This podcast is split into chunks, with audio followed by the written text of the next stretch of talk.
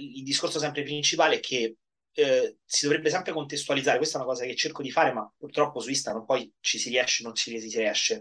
Quando si parla dell'atleta eh, professionista o semiprofessionista, quando si parla dell'appassionato, quindi la persona che vuole stare, sono due mondi molto diversi, eh, perché è come, cioè a me pure piace giocare a calcetto, però cioè, se tu mi dici, guarda, questa è la scheda, l'allenamento, eccetera, ti mando a quel paese, dico, io voglio andare la domenica, faccio un filo di riscaldamento, butto in campo, quello che va, va, capito? Non ho proprio la fantasia. E poi penso che questo sia un, diciamo, problema della divulgazione dei social. Eh, le persone spesso non hanno il giusto framing e contesto. E sì. quindi magari tu dici una cosa, e io capisco che tu stai parlando di comunque atleti di livello che vogliono fare le gare di bodybuilding, eccetera, è il ragazzino che vuole fare un po' di petto e bicipiti per la spiaggia, invece contestualizza su se stesso e poi ovviamente non si trova e dice non certo. è vero, è sbagliato, perché appunto il contesto è fondamentale. Assolutamente, assolutamente. 100% d'accordo. ricollegandoci a quello che hai detto prima, appunto, del, di alcune pratiche, per esempio il fatto che uh, nei, nei doped salgono moltissimo i carichi rapidamente, quindi si devono trovare delle strategie spesso nel mondo enhanced si sono usate strategie tipo cardio a digiuno, eh, serie più lunghe, più range, range di posizioni più alti, eh, più tecniche metaboliche, perché probabilmente sono proprio un meccanismo per andare, diciamo, incontro a certi problemi o comunque certe situazioni che si uh, realizzano solo quando tu utilizzi dei farmaci, ok? Perché per esempio se un natural dice ok, io faccio quasi tutto il lavoro 6-10 ripetizioni, ok, se però raddoppi i carichi in 6 mesi, le articolazioni non hanno seguito, quindi tu ti spacchi se continui a fare quel lavoro e magari inizi a lavorare a 20, a 30 ripetizioni. Sì. Secondo te quali sono, eh, diciamo, queste metodologie eh, enhanced che hanno senso e sono utilizzate per questi scopi? E invece quelli che invece diciamo, sono falsi miti anche in contesto enhanced sono, diciamo, errori che si protraggono da anni? Ah, qua, qua quanto tempo hai?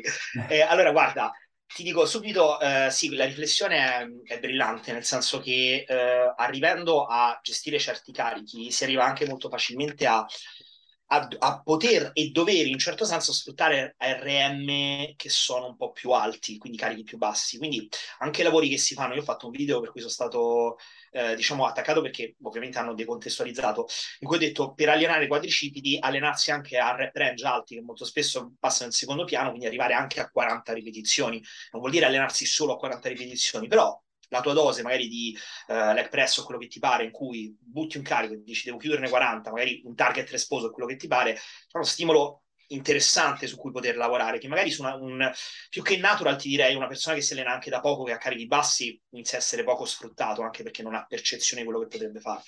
E, ehm, quindi sicuramente eh, è molto più... Um, preme molto di più il discorso di periodizzazione dei carichi, nel senso che eh, ci sono atleti che sostengono, di, soprattutto con UK, il progressive overload, però io li vedo che vanno proprio incontro a come prendere un palo in faccia perché dopo un po' si inchiodano proprio e non riescono a spostarsi e hanno stress neurali molto molto importanti.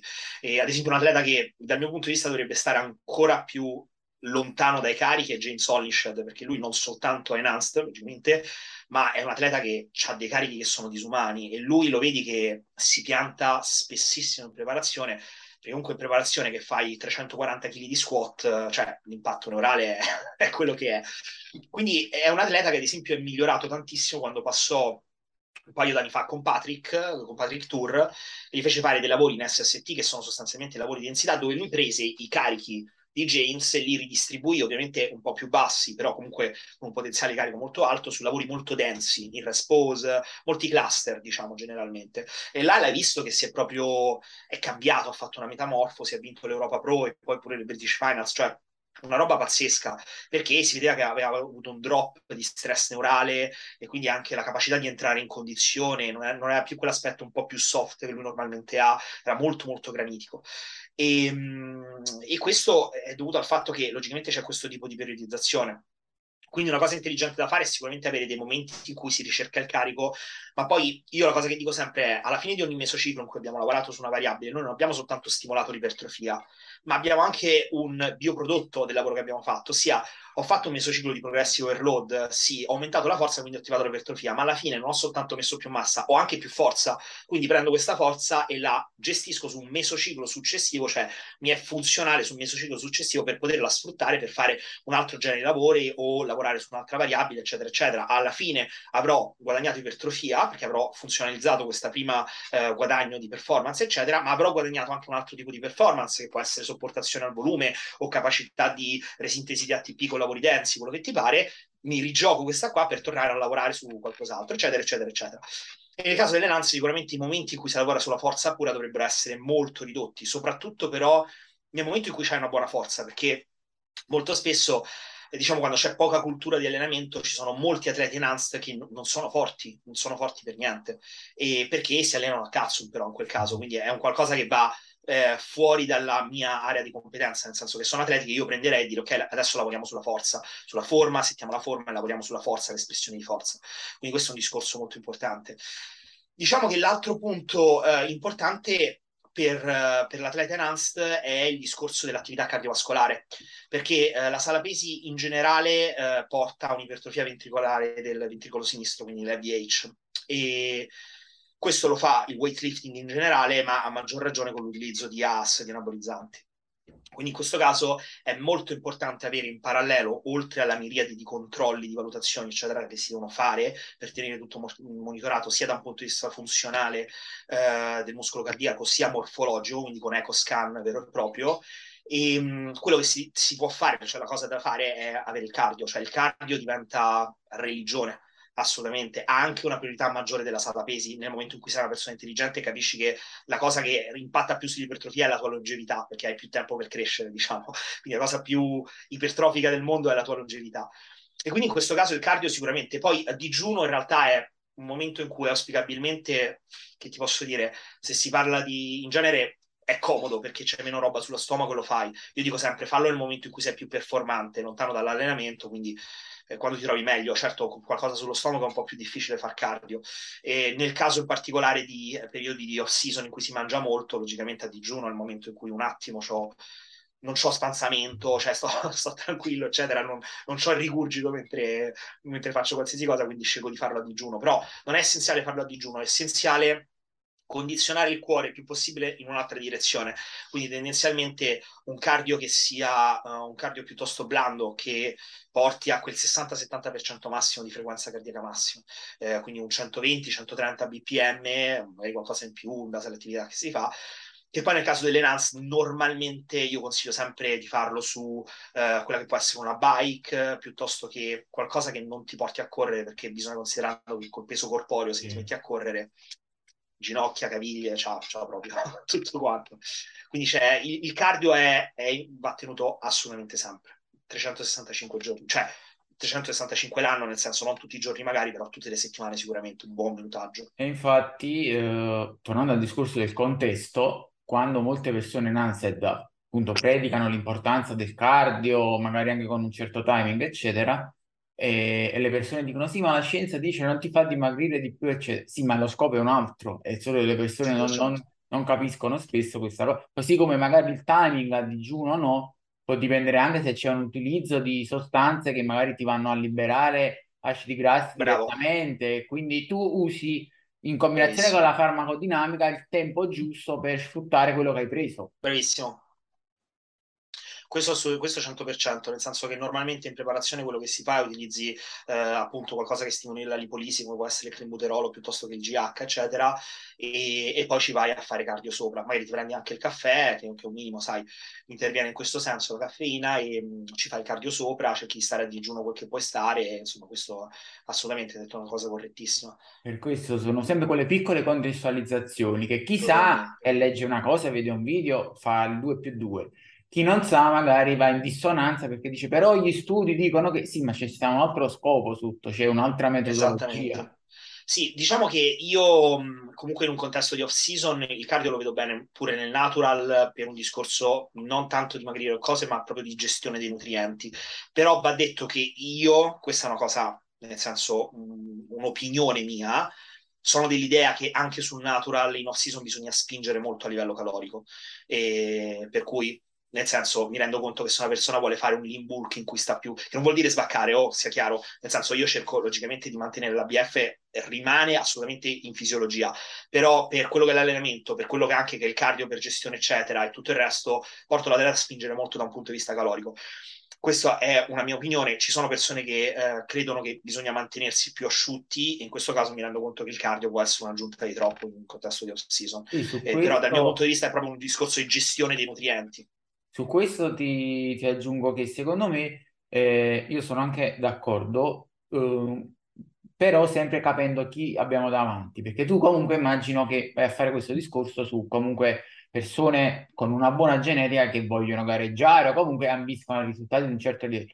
Magari sente questo discorso il classico skinny fat poco portato, dice ok adesso faccio bulk spinto eccetera, si ritrova soltanto grasso, comunque la crescita è poca perché la sua risposta, la sua allenabilità all'allenamento anche perfetto è più bassa perché è meno portato e quindi non è giustificato tutto quel flusso calorico.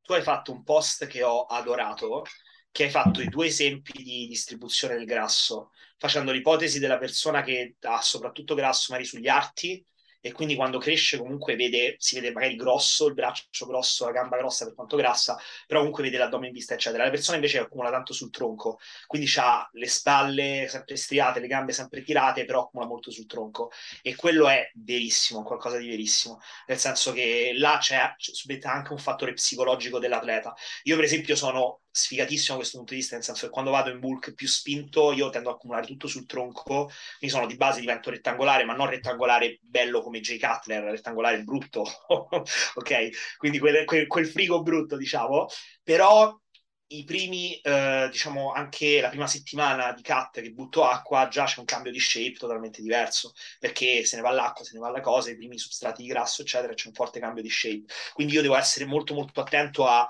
guardarmi poco allo specchio sostanzialmente, cioè non farmi comunque condizionare molto dallo specchio, ma più da parametri oggettivi, cosa che una persona logicamente non è necessariamente in grado di fare.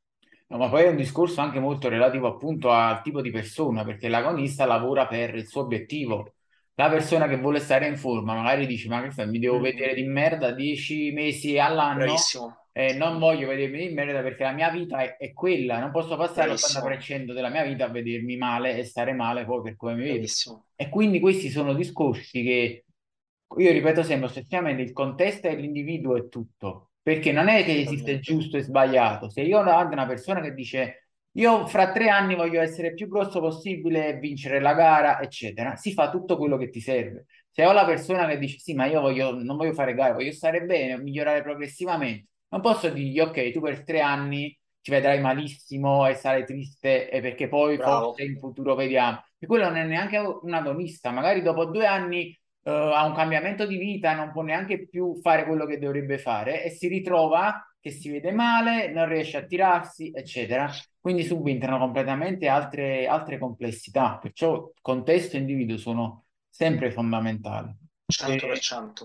E, switchando il discorso, eh, volevo chiederti, ci puoi fare una panoramica generale di cosa significa poi veramente prepararsi e utilizzare farmaci bene in ottica bodybuilding? Perché molte persone pensano, ok, io mi faccio due punturine di due cose, ho fatto. Invece c'è tutto il discorso vari stack perché tu prendi quello che ti serve per crescere, quello che ti serve per stare in salute, quello che ti serve per controllare i site, poi devi fare i controlli, devi fare le analisi, devi avere le giuste consulenze, quindi è un po' più complesso. Allora, io su questo ti parlo di quello che è uh, il mio punto di vista, logicamente, perché ci sono persone che, come dici te, si fanno due punturine stop, come va, va, senza controlli, senza niente. Questa è una cosa che condanno nella maniera più intima e viscerale che, io possa, io non, non, potrei sottolineare più questa cosa, non, non, iniziate questo percorso con superficialità, mettete tutto nel calderone, mettete nel calderone eh, tutti i controlli che devono essere fatti, mettete nel calderone il fatto che vi state creando dei danni che possono essere più o meno gravi in base alla vostra soggettività, non sono qualcosa che così, boom, ho rovinato tutto, però progressivamente avvengono. Quindi ci deve essere molta intelligenza nel fare un certo tipo di discorso, nel fare un certo tipo di percorso. E eh, la cosa che mi permetto di dire è che se state in un contesto, a.k.a. un preparatore, che è superficiale da questo punto di vista, scappate. scappate perché veramente non avete idea delle persone che stanno male, che vengono ricoverate, che eh, scoprono cose brutte a livello di organi interni, di situazioni, eccetera, eccetera, per un discorso di superficialità da questo punto di vista. Queste cose non escono perché c'è omertà, perché logicamente poi devi confessare, tra virgolette, dichiarare pubblicamente che hai utilizzato X, che è qualcosa di illegale in Italia, però non avete idea, non avete veramente idea dei casini o delle persone prese con le pinze prima di casini. Quindi questa è una cosa che voglio sottolineare tantissimo. Cosa comporta? Allora, sicuramente di base, eh, facendola proprio lunga, il primo discorso è che normalmente quello che si dovrebbe fare è fare un primo esperimento con un dosaggio soprafisiologico di testosterone.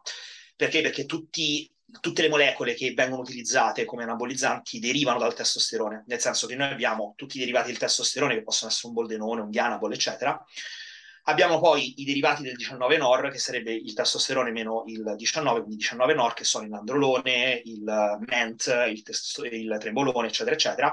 E poi abbiamo i derivati del DHT. Quindi al, ehm, al ehm, testosterone viene aggiunto un, un, idrogeno, ne ha già uno, diventa di idrotestosterone, da là ci sono tutti i derivati, quindi abbiamo il, ehm, il primobolan, il masteron, eccetera, eccetera. Quindi queste sono le famiglie e tutto viene dal testosterone. Quindi la prima cosa è capire, ok, il testosterone che cosa succede a me in una sovrafisiologica. Anche detto quali side perché questo? Perché quello che noi non sappiamo è quella che è la nostra personale mappatura recettoriale, cioè questi famosi recettori dove stanno, tanto nel muscolo, tanto da altre parti, eccetera. Che side possono provocare? Qual è la nostra, ehm, anche il profilo enzimatico? Quindi, per esempio, l'attivazione delle aromatasi che vanno a convertire in estrogeni, quindi l'aromatasi converte testosterone in estrogeno, questo è il motivo per cui ci sono dei site come la ginecomastia che tu dici, ma mi faccio il testosterone perché mi escono le tette? Perché una certa percentuale viene convertita in estrogeni per tenere un certo bilanciamento, se il testo è alto gli estrogeni sono alti e questo è. Alcuni, ehm, alcuni farmaci sono prolattinici, quindi tendono ad aumentare anche la prolattina, i 19 nori in particolare, e... Ehm, e poi ovviamente l'intervento del DHT, quindi della 5-alfa deriduttasi, che fa proprio questo, cioè toglie un altro idrogeno e aggiunge un altro idrogeno, e quindi abbiamo un diidrotestosterone, quindi il testo viene convertito in diidrotestosterone che è molto poco anabolico, molto androgenico e quindi porta ai side come quelli possono essere acne, eh, pelle grassa, eh, calvizie, eccetera, eccetera. E questo noi non lo sappiamo, nel senso che è un qualcosa di molto molto soggettivo, ci sono persone che hanno pochi side, persone che hanno tanti di alcuni side, eccetera, eccetera. Quindi quando si fa una sovrafisiologica di testosterone, si fa quel, quel periodo, si va a misurare con delle analisi quello che sta succedendo durante, alla fine, eccetera, eccetera, e si vede qual è il panorama. Quindi gli estrogeni salgono, eh, com'è il colesterolo, come stanno le transaminasi, tutto quanto quello che si può vedere da là abbiamo delle informazioni, cioè sappiamo bene o male a cosa siamo più o meno suscettibili.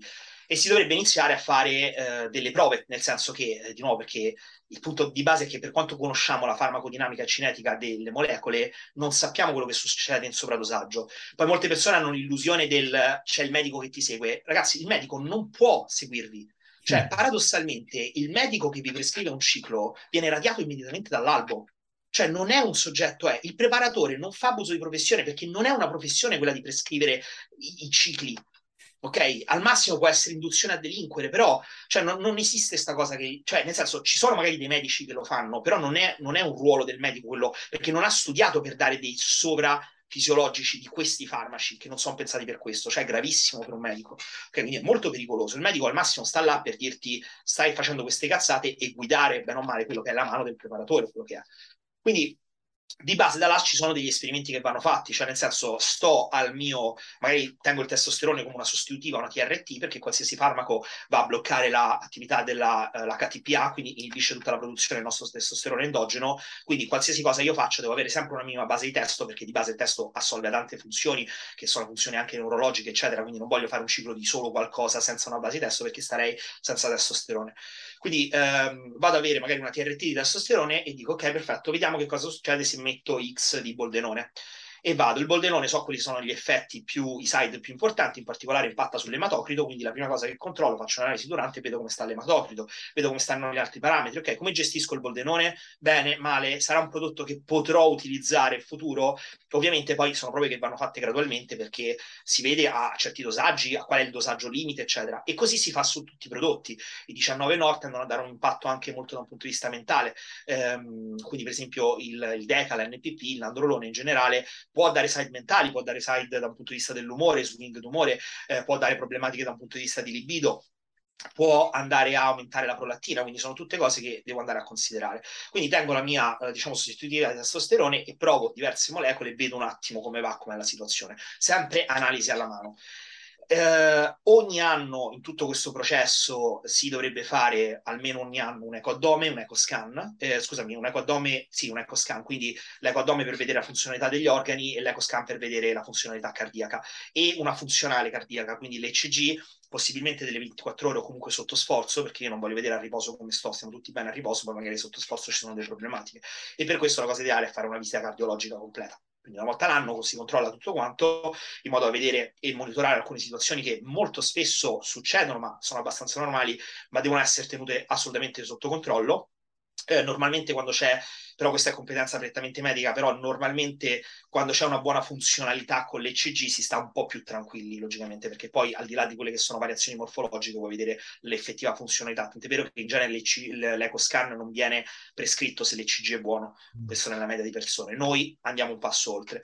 Quindi questi sono tutti i controlli da fare. E, e costano, cioè di base costano tanto, le, le, analisi, le ematochimiche possono partire anche 250 euro ogni analisi, considerando che ne fai, magari poi gradualmente controlli soltanto alcuni valori e tutto il resto, però di base quello è, visita cardiologica sono altri 200 euro, ecco, dome magari altri 200 euro, poi magari ci sono i medici che prescrivono, insomma le situazioni sono diverse, però queste sono cose che vanno tenute da conto, perché bisogna sempre monitorare tutto quanto e stare in una situazione di sicurezza. in una preparazione alla fine ti viene a costare molto più tutto quello che controlli, analisi, Assolutamente sì che non i prodotti. Assolutamente sì, i prodotti costano relativamente molto poco, cioè costa meno, un pro, meno una preparazione chimica che una persona che è fissata con gli integratori, mettiamola così, da banco.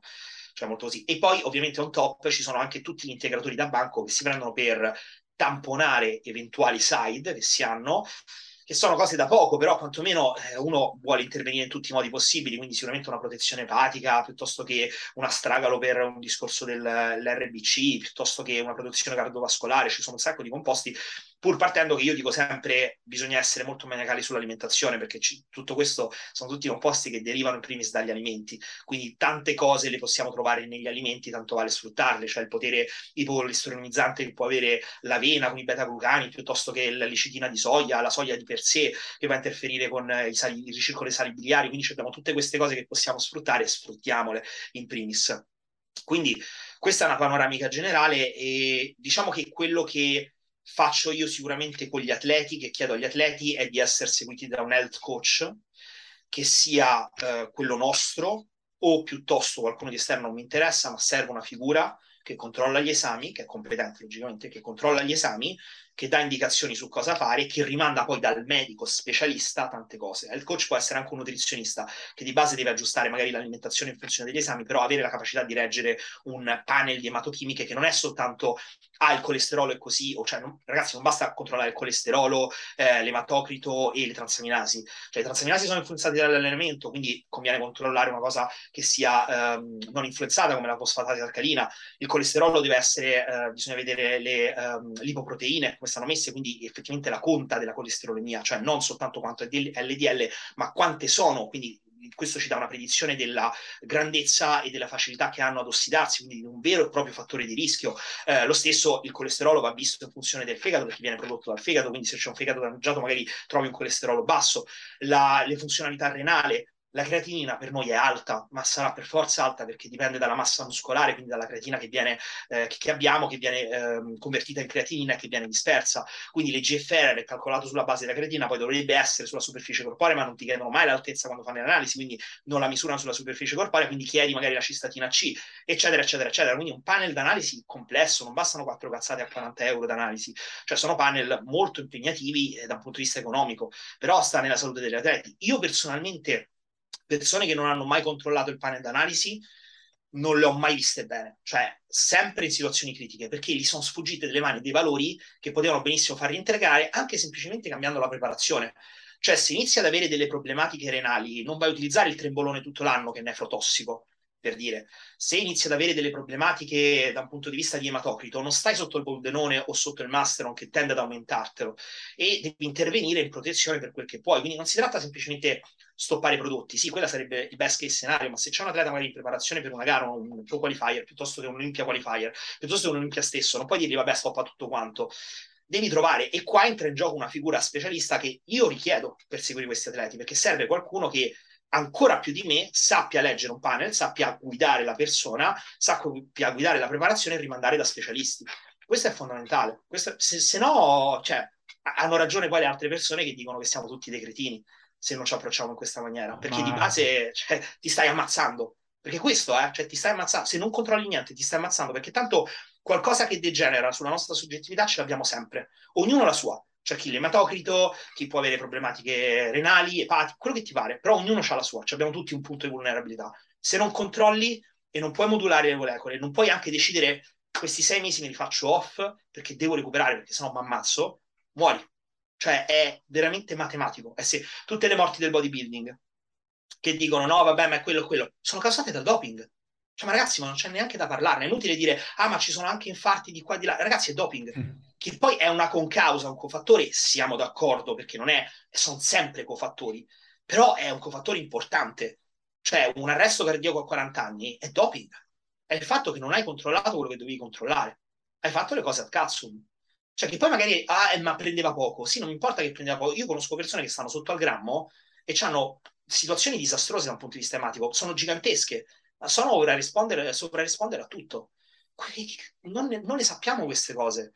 Cioè, c'è una soggettività assurda, come la vediamo anche nei natural. Cioè, ci sono persone che sono gigantesche, persone che sono secche secche, c'è chi è portato e non portato. Su una persona gigantesca c'ha una, un favore da un punto di vista di, ma, di mappatura recettoriale col testosterone suo endogeno. Quindi se gli vai a mettere gli anabolizzanti, ti esplode. Però bisogna vedere anche quelli che sono i side da qualche parte. Assolutamente, io, io sottoscrivo tutto il discorso e volevo proprio, diciamo, sottolinearlo e specificarlo perché ehm, ci sono persone che veramente pensano che sì, mi prendo due prodotti, faccio tre mesi, poi faccio off. Non, non, cioè, non, non significa fai tre mesi o sei mesi o qua. Devi controllare, devi vedere la risposta continuamente. Così come hai detto, si utilizzano anche tanti farmaci ancillari per sistemare le situazioni magari inibitori dell'aromatasi, oppure SERM, oppure inibitori dell'alfa 5 reduttasi, che dipende tutta dalla situazione che hai. È roba per sistemare la sensibilità insulinica, l'ematocrine, ci sta di tutto. Quindi, sì, sì, sì. se uno vuole prendere questa strada seriamente, deve capire che si ritroverà in una situazione di controlli costanti, se vuole fare le cose seriamente, uh, consulenze, analisi, usare decine di, perché alla fine iniziano a diventare decine di farmaci, più gli integratori, più la dieta super sistemata, eccetera. E stiamo parlando che quindi è un investimento economico di salute, temporale, morale, psicologico enorme. Quindi magari se qualcuno pensa di, uh, sì, mi prendo due cosette per andare in spiaggia due mesi, eh, vale la pena, perché se tu ti prendi due cosette, non fai le cose per bene, va bene, vai in spiaggia due mesi, dopo hai tantissimi problemi. Per esempio, un altro, un altro problema di cui si parla veramente poco, eh, magari ci dici la tua, è la depressione post-ciclo, che colpisce tantissimo, è, de- è devastante e molte persone non sanno neanche che esiste. Allora, questa è una tematica diciamo interessante ed è un po' in realtà esterna a quella che è la mia, uh, la mia sfera, il mio contesto. Perché ti dico questo? Perché allora, normalmente diciamo che nel momento in cui decidi di utilizzare AS hai due scelte. La prima scelta è quella di fare cicli e PCT, quindi sostanzialmente fai il tuo ciclo, poi fai un protocollo di recovery per cercare di far ripartire l'asse, asse che normalmente da solo ripartirebbe tranquillamente in sei mesi fino a due anni per utilizzatori che utilizza, hanno utilizzato per anni. Normalmente le prime volte riparte abbastanza velocemente, poi ogni botta che gli dai è sempre più dura farlo ripartire. Eh, quindi mo- normalmente si utilizzano anche dei protocolli utilizzando il Clomid, il Nolvadex, il tamoxifene, il comifene e l'HCG, eh, le gonadotropine, e per far ripartire un po' più velocemente. In questo caso qual è il discorso? Che la cosa che fanno le persone spesso fanno questa PCT e poi subito riniziano il ciclo, che è la cosa più più stupida concettualmente, ma proprio deficiente che possa avvenire perché allora, la PCT è un periodo in cui tu stai in merda, perché c'hai l'HTPA che è shutdown e pian piano lo fai ripartire. Ora, farlo ripartire per poi subito, appena è ripartito, boom, ributtarlo giù, è semplicemente idiota. È come andare dal carrozziere, fai sistemare la macchina, prendi e inizi a fare autoscontro. Cioè, non, non, ha senso. La PCT è un protocollo che serve per stare tanti mesi off dopo, cioè per stare tranquillamente off. Poi devi considerare le cose, eccetera, e poi, so, tot tempo, vuoi farti il tuo cicletto, queste sono scelte personali. Però normalmente quando si interviene e si inizia un periodo di, uh, cioè una carriera di bodybuilding da un punto di vista agonistico, senza entrare nei perché, nei male, quello che età, quello che vi pare, però normalmente quello che si fa è che si sta poi, si sceglie di stare in terapia sostitutiva ormonale a vita, nel senso che quello che fa l'atleta è io quando stacco dalla mia fase di blasting mi metto in, nella famosa TRT, quindi la terapia eh, testosterone replacement therapy, quindi terapia sostitutiva del testosterone, che tra parentesi è una cosa che si utilizza, e adesso se ne sta parlando molto, anche per le donne, in cui logicamente il testosterone stiamo parlando di dare la fisiologica della donna, eh? chiaro, quindi si parla di un milligrammo ogni cinque giorni, una roba, cioè nel senso neanche la vedi quanto olio è, però eh, si va per ripristinare quella che, eh, cioè dare alla donna quella che è la sua produzione naturale di testosterone e sopra metterci la pillola molto spesso per dare progesterone ed estrogeno, quindi eh, la hormone replacement therapy normale. Quindi questa è la cosa che si fa, perché qual è il discorso? Dico, io invece di stare tot tempo in PCT, visto che comunque io devo fare dei blasting un po' più frequenti rispetto alle persone, perché sono un agonista, quello che ti pare, io il resto del periodo lo passo in TRT, quindi cerco di simulare quella che è la terapia medica anti-aging per l'ipogonadico. E quindi mi metto il testosterone, non lo produco io, dico vabbè, sti cavoli, lo metto in via esogena. E diciamo il pensiero comune è quello del dire, essendo una terapia anti-aging, cioè che nasce come terapia anti-aging, in cui peraltro qua in Inghilterra ci sono proprio cliniche specialistiche che da una certa età ti prendono, ti passano, cioè ti controllano tutti i valori, ti passano e ti assistono in una TRT quindi è relativamente semplice e molto accettata, per quanto in Italia so essere un po' più uh, difficile come contesto, al punto che ho visto dare antidepressivi piuttosto che ai ipogonadici, mm. piuttosto che dare testosterone. Um, e quindi quello che si fa normalmente è dire, visto che comunque io da 40 anni vorrò andare in TRT, cioè decido di stare in TRT, non è un problema che mi causa fare questa scelta a vita, Ora che sono atleta, anche se sono giovane, ci sto fin da adesso, cioè sostanzialmente non mi cambia. Quindi questo è un po' il pensiero, che sono scelte assolutamente personali, lo diciamo di nuovo, la morale è personale ed è un discorso che a noi non ci compete. Quindi sostanzialmente per quanto riguarda questi casi, io ti dico, quando stai in TRT difficilmente hai depressioni post-ciclo, perché di base sono quelle 8, 10, 12 settimane finché il panel ematico non si assesta, finché non hai la green light dal, dallo staff, diciamo, eh, medico o paramedico, e, però di base, guarda, ti dico, io la maggior parte delle persone che conosco è un periodo molto positivo, sia perché hai una specie di hype dal fatto che diminuiscono i livelli di infiammazione generale del corpo, e anche durante la fa- alla fine della fase di blasting lo senti anche a livello nervoso in qualche modo che stai un po' saturo, mettiamola così, poi ogni molecola ha la sua, però è un periodo in cui c'è un hype, tendi a perdere subito un po' di peso e quindi c'è un aumento bestiale del livello di fitness, del fiato, eccetera. Quindi in palestra c'è un bel miglioramento. Quindi in realtà, e poi soprattutto, terra terra, non ti devi fare più tante iniezioni, che sono comunque una rottura di coglioni pazzesca. Quindi sostanzialmente stai anche in un mood molto positivo perché sei saturo che non ce la facevo più. E, ehm, quindi diciamo che in realtà non esiste una vera depressione in questi casi. Succede molto spesso quando una persona deve interrompere magari, quindi più che post ciclo, post cicli, direi, quindi post anni. E Oppure là, guarda, la PCT a volte è classico di chi fa un ciclo, poi fa la PCT sì. e si trova sei mesi in ipogonadismo, quindi è relativo a depressione. Eh, depressione è assolutamente quella, se la PCT non viene fatta bene, se si sono fatti casini, che non riparte bene, quello è molto soggettivo, di nuovo, ci sono persone che con un ciclo ci vuole veramente tanto per farlo ripartire. Quindi in quel caso interviene la depressione proprio per ipogonadismo e lo stesso ti stavo dicendo quando magari si interrompe dopo tanto tempo, che ovviamente ci mettono infinità a ripartire. E là, guarda, allora, quella depressione è una depressione che purtroppo è derivante dai bassi livelli di testosterone, quindi in qualche modo te la becchi. La maggior parte delle persone in quel caso si mette in TRT e via, e in qualche modo la, inizialmente ce l'hai, però in qualche modo tampona. Molto il discorso c'è da dire è psicologico, nel senso che ti vedi che ti ridimensioni. E là io personalmente questa è una cosa personale, io credo che tu debba sempre costruire un qualcosa che ti identifichi al di là del te atleta. Cioè, se tu sei Mario Rossi, atleta, che ne so, 2,12, che comunque massa pesa 120 kg, quello che ti pare, che cosa sei quando ne pesi 70? Che sei tornato in TRT, o 80 o 90 e non gareggi più? Per molti non sono nessuno. E là intervengono delle questioni proprio di, non è tanto depressione, ma perdita di identità. Cioè, serie, chi cazzo sono che faccio la mia vita? Quindi in realtà questa cosa eh, porta molti a cercare di avviare delle attività concrete o qualcosa eh, in parallelo all'attività dell'essere atleta, perché logicamente devi pensare al tuo domani, al tuo dopo, devi avere qualcosa di altro per cui vivere, perché sennò, cioè ragazzi, è, è devastante, è devastante. Comunque in ogni caso è un momento delicato per tutti, ma come qualsiasi atleta che si ritiri, al di là del fatto di percepirti, perché non è il percepirmi più piccolo di per sé che, che, che secondo me dà fastidio, è proprio il discorso del non essere più atleta, cioè aver cambiato proprio tantissimo radicalmente quelli che sono i miei focus, i miei obiettivi, eccetera, eccetera e quindi là devi avere sicuramente qualcos'altro per cui vivere.